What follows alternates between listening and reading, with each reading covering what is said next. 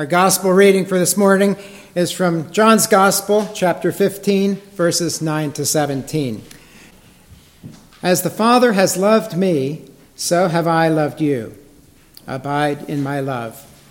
If you keep my commandments, you will abide in my love, just as I have kept my Father's commandments and abide in his love. These things I have spoken to you, that my joy may be in you, and that your joy may be full. This is my commandment, that you love one another as I have loved you. Greater love has no one than this, that someone lay down his life for his friends. You are my friends if you do what I command you. No longer do I call you servants, for the servant does not know what his master is doing, but I have called you friends, for all that I have heard from my Father I have made known to you. You did not choose me, but I chose you and appointed you that you should go and bear fruit, and that your fruit should abide so that whatever you ask the Father in my name, he may give it to you. These things I command you, so that you will love one another. Praise Christ for his glorious gospel. Praise be to thee, O Christ. Almighty, gracious Father, for as much as our whole salvation depends upon our true understanding of your holy word, grant to all of us that our hearts, being freed from worldly affairs, may hear and apprehend your holy word with all diligence and faith, that we may rightly understand your gracious will, cherish it, and live by it with all earnestness, to your praise and honor, through our Lord Jesus Christ. Amen. Be seated.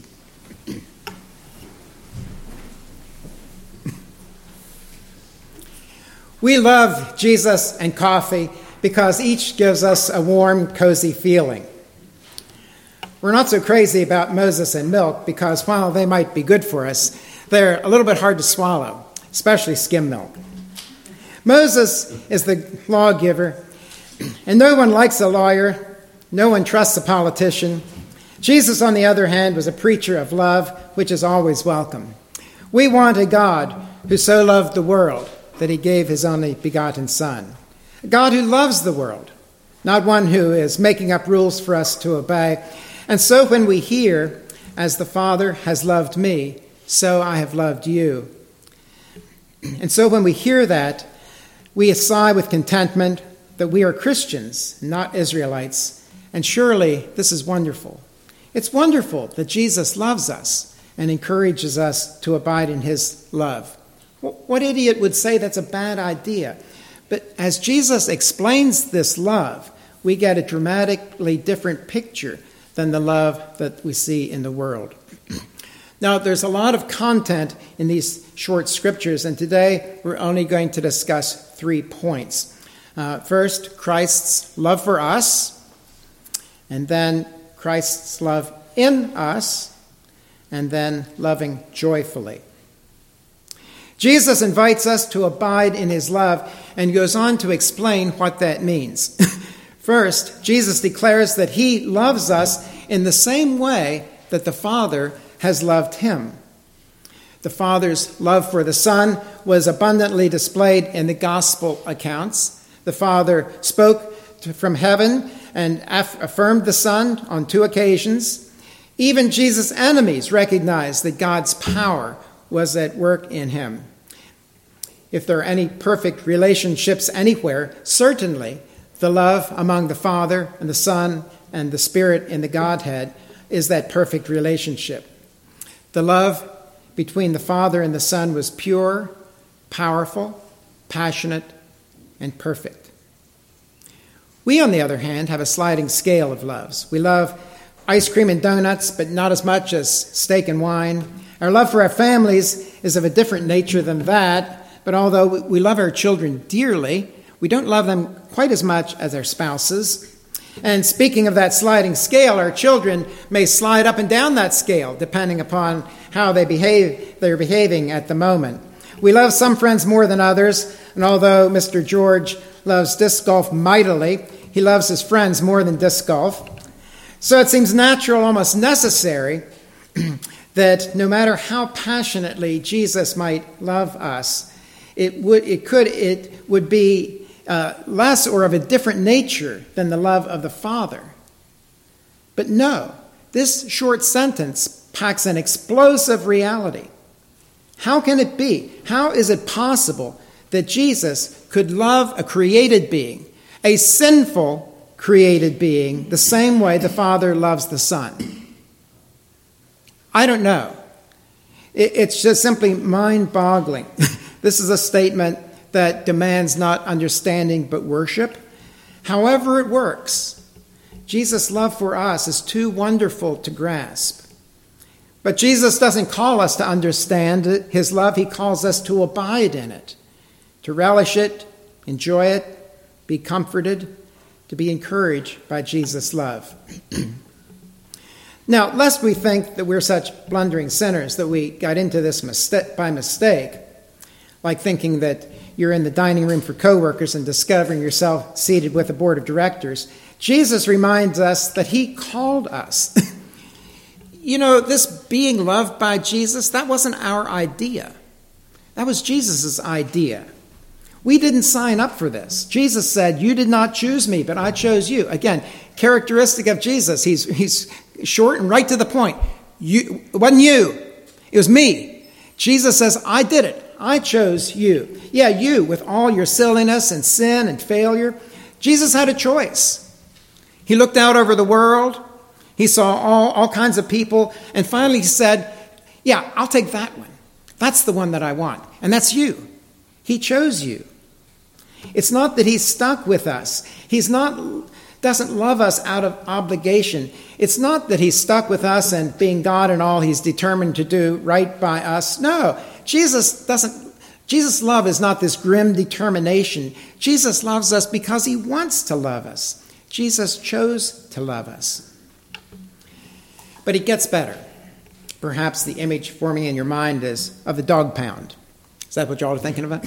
Uh, some of us want a healthy, pedigreed, frolicsome pet, but other, others of us find our heartstrings tugged or even yanked by the, the runt, the orphan puppy, uh, the, the, the, the, adorable creature without any uh, brothers or, or, without a mother or brothers, alone in a cold, heartless pen. We feel an overflow of love for this adorable creature. We want to take it home and give it a warm supper and a cozy bed and a happy family. But no matter how strong your love for, for him, he's still a dog. He might be man's best friend in a metaphorical sense, but he'll never share your thoughts and dreams. He'll never share your joys and sorrows. He'll never hold a conversation with, with you, but Jesus does. Jesus not only calls us, he calls us friends real friends, not metaphorical friends, friends he can talk to, friends with whom he can share, friends with whom he can share his hopes and dreams, his joys and sorrows. And, and those are in the Bible, you know. He shared those with us, and secrets. Do you have a friend that you have told all your secrets to? Jesus said lots of things when he was here on earth, and I'm sure some of them were trivial, like pass the salt and hurry up, Peter, let's, let's get going. but said, Jesus said much that was profound. Probably most of us don't tell our friends all of our secrets because we don't think they would understand. Um, well, do you think the, the, do you think the disciples understood everything that Jesus said? Of course not. Yet that didn't stop Jesus from telling his disciples everything. No secrets. No wonder the disciples wandered around in a state of confusion all the time. Jesus didn't treat the disciples as students or employees or subjects or creatures. Jesus' love treats us as friends. Now, how can you measure love? Is it by the quality of the chocolates, the number of roses, the size of the diamond? Or is this talk of measuring love just trashy? Perhaps one of those things, perhaps love is one of those things which is too precious to, to, to, to measure, and attempting to measure it tarnishes it. Well, you're all wrong, says Jesus. Love can definitely be measured, but not by chocolates or roses, not even by diamonds, diamonds or rubies. Love can be measured by death. The greatest love is dying love. And I think we can safely say that no one here has loved quite that much. You're all here and alive. But Jesus has. Jesus has loved us with the unsearchable love of the Trinity. Jesus loves us not as creatures or subjects, but as friends. And Jesus loves us with the maximum love, the love that brings death. So when Jesus says, Abide in my love, this is the love that he means. Jesus is not inviting us into a casual dating relationship. Jesus is all in with you. His love moved him to choose you, to call you, to die for you, and his love will never waver. So wonderful. This love of Jesus is so amazing, it makes us weep or laugh or both. And then Jesus goes and messes it all up. He gives us a commandment. You can tell who's never read their Bible much. I don't think most people even know that Jesus said these things, but there it is a commandment. And here we go again, dumped with more rules from some far off deity, but Jesus is very crafty. He doesn't just simply dump this commandment on us and walk away. Jesus intricately weaves this commandment into his declaration of love. Sort of feels like asking your girlfriend to make dinner for you after you give her a diamond ring. Jesus is not satisfied with a pretty good attempt at love. A good faith effort now and then is not enough. Jesus is blunt and explicit. This is my commandment that you love one another as I've loved you. That's right. Jesus expects us to love others with the same love that he loves us the choosing, intimate, friendship, divine, deadly love. Now, if that doesn't seem outrageous to you, you haven't been paying attention. It's hard enough to consistently love those of us who are dear, dearest to us, but even then we waver. And how in the world are mere mortals to love like God? If we all died for love, we'd all be dead. And hold on, you say, uh, uh you're just blowing this out of proportion. Jesus is simply calling us to love sacrificially. Well, that's certainly for sure, but let's read verse 12 again. This is my commandment, that you love one another as I've loved you. Let's not patronize Jesus. If Jesus had wanted to say love sacrificially, he was certainly capable of doing that. Jesus knew the Aramaic language, but Jesus did not advise us to make a strong effort to love sacrificially. He didn't advise anything at all. He issued a command. These are orders, not discussion points. The only acceptable response to a command is yes, sir and the command was to love with a deadly divine love. How is that even possible? Well, the correct answer is that it's impossible. But it gets worse. This command is impossible for mortals and their, with their family and friends, but that's, that is not what Jesus says. Jesus commands us to love one another, and that includes everyone. In the context of this of Jesus' teaching here, though the other ones are those in his kingdom, that means other Christians. Now, this command has implications for non-Christians as well, but that's a secondary point. But but listen, this is positively frightening. One another, everyone. that, that that's going to include rude, mean, ignorant, irritable people.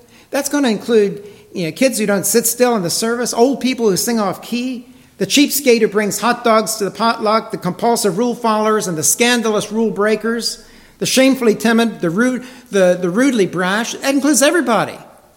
That, that includes people who are really, you know, awful to be around. Last year in the adult Sunday school class, we established that God is at work sanctifying everyone. God will not allow sinful habits to remain in any of his children. The trouble is, God takes his good old time about it decades even. So here we are, stuck for the present with all manner of awful people, and Jesus, the shock of it, Jesus demands that we love these people with a deadly divine love. And what is divine love? It's pure, powerful, passionate, perfect. Yep, that's the orders, and to the death. Jesus orders you to die for other Christians. It's not a request, it's an order. And finally, Jesus equates love for him with obedience to his commands. In other words, if you don't love each other this way, we cannot legitimately claim to love Jesus. At this point, Jesus seems not to be proclaiming the gospel as condemning us to eternal slavery. Is there any good news in any of this? Jesus told the disciples before he died that he had a lot more to say. So later, the Apostle John wrote more of Jesus' message to us in his letters, where he continued teaching about love. Well, Jesus doesn't make it any easier in John's letters. John's letter repeats and reinforces what Jesus said in the gospel account, and then Jesus adds insult to injury. After posing this impossible command and dressing it up as love, Jesus says his commands are not burdensome. What? You've got to be kidding. All commands are burdensome. That, that, that's why we bristle at commands and work hard to cut corners and avoid them. And as we've said, this command is particularly onerous if we take it seriously. And then to say, oh, by the way, it's not that hard, uh, that just comes across as grossly insensitive. Well, and here we come into a collision with the facts. A few verses earlier in the epistle reading, the Apostle John wrote, Everyone who believes that Jesus is the Christ has been born of God. Is Jesus the Christ, the promised Messiah, who would come to set people free, to save the Gentiles, to redeem the world? Is Jesus the Son of God? More to the point, can Jesus be trusted? Well, most people would glibly say yes, but if Jesus is trustworthy, that means that he always tells the truth, which means that loving God and each other are legitimately intertwined. We're under the impossible command, and it is if Jesus is telling the truth, not burdensome? Is it possible that we are able to love each other as Jesus loves us in a non burdensome way? Instead of being grossly insensitive, might that verse be offering us hope? But there is more. Back in the gospel reading, Jesus said that his purpose in saying these things was to bring joy to us not just a sample of happiness, full joy. Jesus says, and you have to decide if you believe him, that it is joyful pleasure to love each other with a divine sacrificial love. Is that what you want? Do you wish for joy? Are you longing for full, deep, satisfying joy? But are you instead going through life beaten down and miserable a lot of the time? Jesus says, and you have to decide if you'll believe him. That joy can be yours, and the way to get joy is to love each other as he loves us. Well, that's a lot to swallow, even if Jesus is saying it. This message contradicts everything we've experienced in life. No one else is saying these sort of things. It makes no sense. Let's, let's be honest this morning. Well, at least I'll be honest.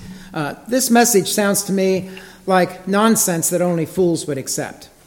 Now, maybe you're holier than I am. Uh, you, you, probably are. But I'll bet that a lot of you are thinking uh, a lot of the same things.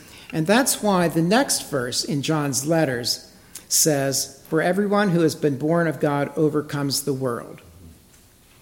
Folks, you've been lied to, and it's not by Jesus. All of your life, every day, every hour of the day, the world has been telling you the joy comes by pursuing your dreams and accomplishing your goals. You are being told constantly that you will be a miserable failure if you do not assert yourself. You need to get the best education, land the best job, marry a beautiful, handsome, sexy, prosperous spouse.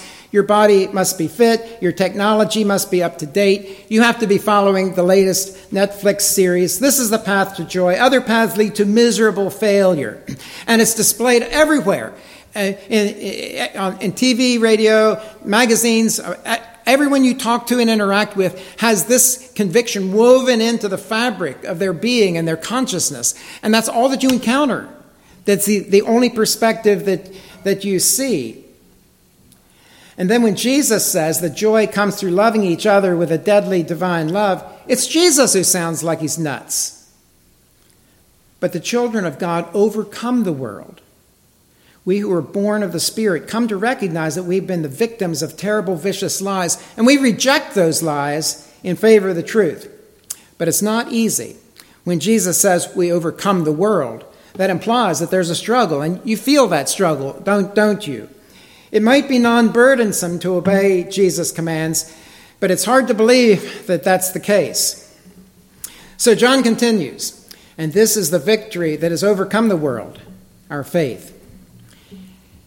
You began this new life in Christ by believing that Jesus is the Son of God and that He died to save you from your sin, and you continue the Christian life believing that Jesus tells the truth. All day, every day, all your life, you choose to believe Jesus instead of the world. The world says, you must look like Tom Brady, but Jesus says, you must talk to the lonely widow next door. The world says, you must get a high paying summer job to enhance your application to law school, but Jesus says, you must work at a camp for inner city kids. The world says, only losers are meeting out, meeting out, missing out on the latest Netflix series, but Jesus says, you will actually enjoy spending a morning cleaning up at church. All day, every day, you are confronted with two opposing demands from the world and from Jesus. The demands of the world make sense, they look promising, but you cannot obey both. So, who will you believe? Jesus or the world? The world looks right. It's only by faith that we overcome the world. We say, I know the world's way looks better, it seems more sensible, it makes sense. But Jesus always tells the truth. So I'm going to follow Jesus. I'm going to follow what he says. And if your friends say, You're crazy, what you're doing makes no sense at all, and your friends will say that, it will be impossible to prove that you're making the right choice. You'll never persuade them, you'll never convince them that, that what you're doing is, is the best thing. Because it's only by faith that you overcome the world. Only by believing in Jesus, by trusting in his words, can you withstand the, the world's pressures. And as you choose over and over to believe Jesus rather than the world, the lies become more obvious and the truth of Christ becomes more sure. Now, did you notice that we've in effect added another command? So now we're called to love each other and to overcome the world. So now we've got two commands on the table. It's no wonder that the Christian life is so difficult and Christians look so exhausted. All these commands, in addition to the subtle expectations of our friends, Jesus says this, this is the path to joy, but honestly, it's not how many Christians experience these things. And that's because they're trying to live the Christian life by the world's means. It's hard enough to fight a determined enemy, but when you're on his ground, trying to use his weapons against him, it's, it's just overwhelming. Or to put it another way, many Christians attempt to obey Christ in their own power, in, in the power of their own ability, their own flesh. And no one is strong enough, no one has enough faith to overcome the world in his own strength.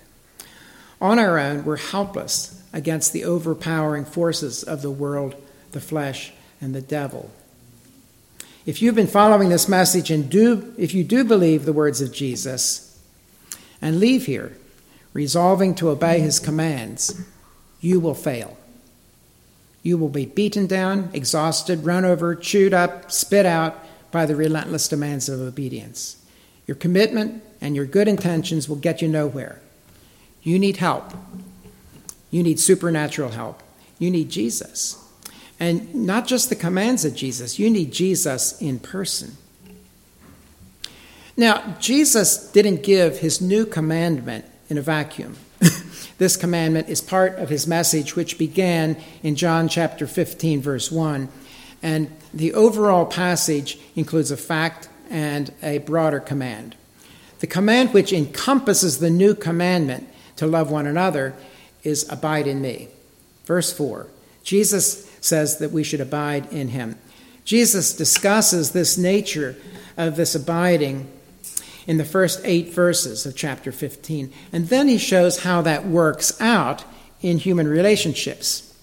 Jesus introduces the new commandment by saying, Abide in my love. The new commandment is possible, it's only possible as we abide in Jesus and in his love. Outside of Jesus, outside of Jesus' love, this commandment is a burden, a terrible burden. The reality is that those who are born of the Father are in Jesus, just as a branch is in a vine.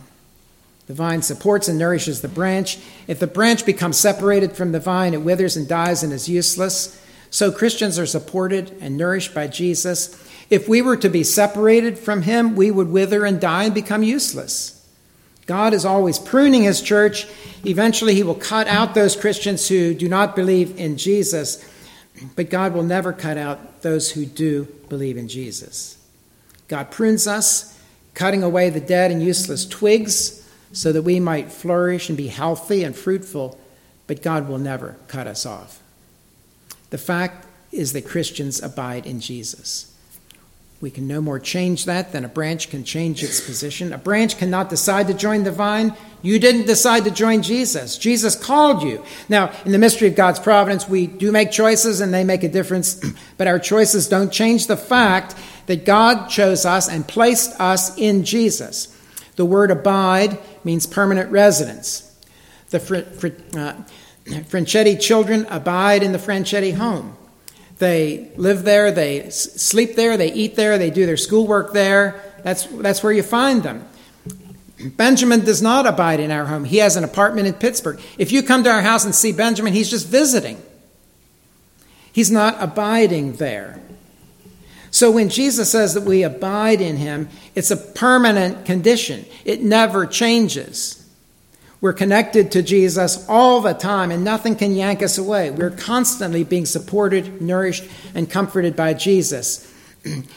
and, and in those moments where you feel as though you aren't, again, that's the world, the flesh, and the devil lying to you. Because it's true all the time. We're always abiding in Jesus. We're always being supported, nourished, and comforted by Him. It's a fact, an aspect of salvation. Circumstances do not change this. We might, we might go through rough times when we feel God is distant from us. We might feel that at times that Jesus doesn't care about us. But the fact is that believers are secure in Jesus. The fact is that we always abide in Jesus. Now, the command is to abide in Jesus. In other words, to bring our thoughts and feelings and actions into line with the fact. Often we don't think and feel and act as though we're in Jesus. We think sinful thoughts, our emotions run crazy, our behavior is not Christ like. We're out of sync with reality and it messes with us. It messes with us real bad. Think about this. Imagine Philip showing up at Denise's house for dinner one night. Ken walks in and says, Hi, Philip, what brings you here? And Philip says, Well, I'm having, dinner with my wife, as he points to Denise. Well, wait a minute. is it a, now let's think about this. Is it a good thing for Philip to have dinner with his wife? Yes. What is the problem here? The problem is, in that moment in this story, Philip has a badly messed up view of reality. Denise is not his wife, Pat is. You know, when reality gets messed up, it, it makes life horrible. It, it, it, it, causes all kinds of problems. This is what it's like to go, go all day and never interact with Jesus. You're connected to Jesus all the time. But if you act like Jesus is off somewhere when, he, when he's not, when he's right by you, you're, you're just messing with reality. When Jesus command, he, Jesus is right with you. If you are not acting as though he is, you're living in a twilight zone of foolishness. When Jesus commands us to abide in him, he's telling us to live in the real world, not in some fictional world of our imagination. So, how does this look in practice? Well, we encounter Jesus through the means of grace. Abiding in Jesus happens as we read and hear the Bible, as we pray and partake of the Lord's Supper. The most potent meaning with Jesus is right here in worship on the Lord's Day. But if Sunday is the only time you read the Bible and pray, you know, that looks more like visiting than abiding. Now, you don't have to be a monk or a Bible scholar to talk to Jesus and read some scripture every day. So you, you decide for yourself what would it mean for you to live as though you were permanently connected to Jesus? Jesus opened this chapter by telling us to abide in him, and then he intensified it by telling us to abide in his love. Okay, this is the love that longed for you, that went searching for you, that wooed you, that showers you daily with gifts. This is the love that thinks that you're the most wonderful thing in the world this is the love that is thrilled with you.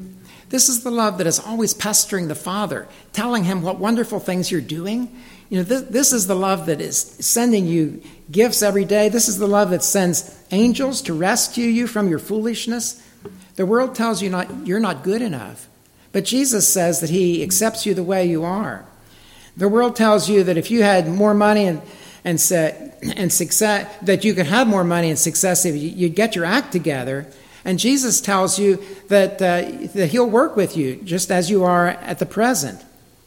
You are actually, truly abiding in Jesus. Now stop listening to the world. Listen to Jesus. Abide in him. Abide in his love. Accept what he says. And when you abide in Jesus' love, the new commandment is not burdensome.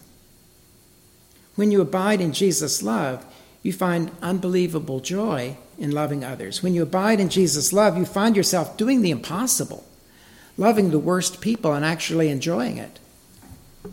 When you abide in Jesus' love, you unleash a supernatural love within you which spills out over everyone you touch. If you are here this morning and do not believe in Jesus, none of this is true for you. You are trapped in the loveless lies of the world and you'll never escape. But Jesus welcomes everyone who comes to him. This pure, passionate, perfect love can be yours too when you begin to trust in Jesus.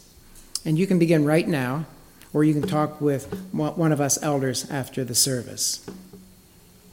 The mystery of salvation is that we who believe in Jesus are in him, and he is in us. Jesus has been entering us this hour through the words that I've been speaking, and he will enter us through the bread and wine that I will serve presently. And just as sure as you have heard me speak, just as sure as you eat and drink the bread and wine, Jesus enters you again, loving you, rejoicing in you, giving you the power to love others. Let's pray. Heavenly Father, we long for love. We're starved for love, and we go to great lengths to get love. It sounds too good to be true that you chose us, poor, sinful sinners, and that you love us. You called us, you gave us new life, you continually give us gifts, you died for us. We admit, Father, that we do not understand your love. We scarcely believe it, but what choice do we have? The, the love of the world will eat us up. Thank you for choosing us. Thank you for giving us eternal life and the faith to believe you. And now, Lord, help us to love one another. We have too often believed the lives of the world. We have not loved each other. We repent of these sins. We ask you to work new obedience in us by abiding in Christ. We do not want to act as visitors to Christ. Help us to cling to him all day, every day. Help us to abide in his love. We ask these things in the name of him who loves us, Jesus Christ, your beloved Son. Amen. Amen. Please rise. Unto him who loved us and washed us from our sins in his own blood and has made us kings and priests unto his God and Father, to him be glory and dominion forever and ever. Amen. Amen.